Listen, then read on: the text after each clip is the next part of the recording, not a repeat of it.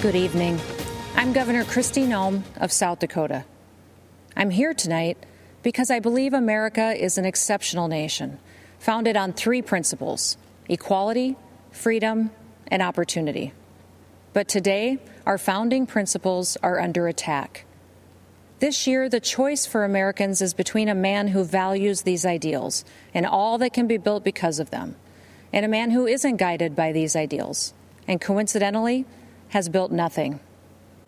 Remember, America's battle for independence and fight for self governance was something that had never been done before. Men of great intellect and wisdom, like James Madison, the father of our Constitution, hoped our constitutional republic would last for ages, mitigate the problems that would naturally arise from political factions, and prevent tyranny Madison also authored much of the Bill of Rights because he understood the natural tendency of government to increasingly encroach on the people's consent, and thus our freedom. He urged his colleagues to adopt these amendments to enshrine in our Constitution the ideals laid out in the Declaration of Independence that all power comes from the people, that the government is created and ought to be exercised for the benefit of the people. Our Constitution guarantees the right to speak to assemble, and to worship. The right to arm ourselves as a counterbalance to a standing army. And the right to a fair and equitable criminal justice system.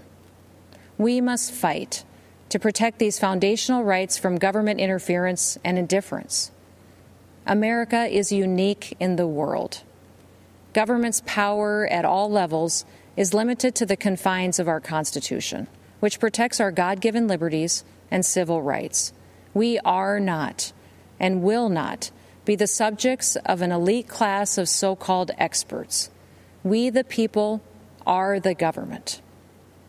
Now, at times, our country has struggled to live up to our founding principles. Another great American, Abraham Lincoln, knew that struggle better than anybody. When he was just 28 years old, Honest Abe saw wild and furious passions worse than savage mobs, he said, taking the place of reasoned judgment. He was alarmed by the increasing disregard for the rule of law throughout the country. He was concerned for the people that had seen their property destroyed, their families attacked, and their lives threatened or even taken away. These good people were becoming tired of and disgusted with a government that offered them no protection. Sound familiar? It took 244 years to build this great nation, flaws and all. But we stand to lose it in a tiny fraction of that time if we continue down the path taken by the Democrats and their radical supporters. From Seattle and Portland to Washington and New York, Democrat run cities across this country are being overrun by violent mobs. The violence is rampant. There's looting, chaos, destruction, and murder. People that can afford to flee have fled, but the people that can't, good, hardworking Americans, are left to fend for themselves. The Republican Party's commitment to individual rights and self government is as necessary today as it was in 1860 when we won our first presidential election. Our party respects individuals based on who they are. We don't divide people based on their beliefs or their roots. We don't shun people who think for themselves. We respect everyone equally under the Constitution, and we treat them as Martin Luther King Jr. wished, according to the content of their character, not the color of their skin. In just four years, President Trump has lifted people of all races and backgrounds out of poverty. He shrunk government. He put money back into the pockets of hardworking, ordinary Americans. He has advanced religious liberty he protected the Second Amendment. You can look back 50 years.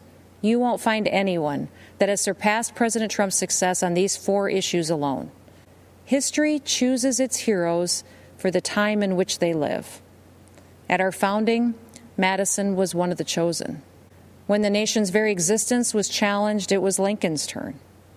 Thanks to these men, America is a land of hope.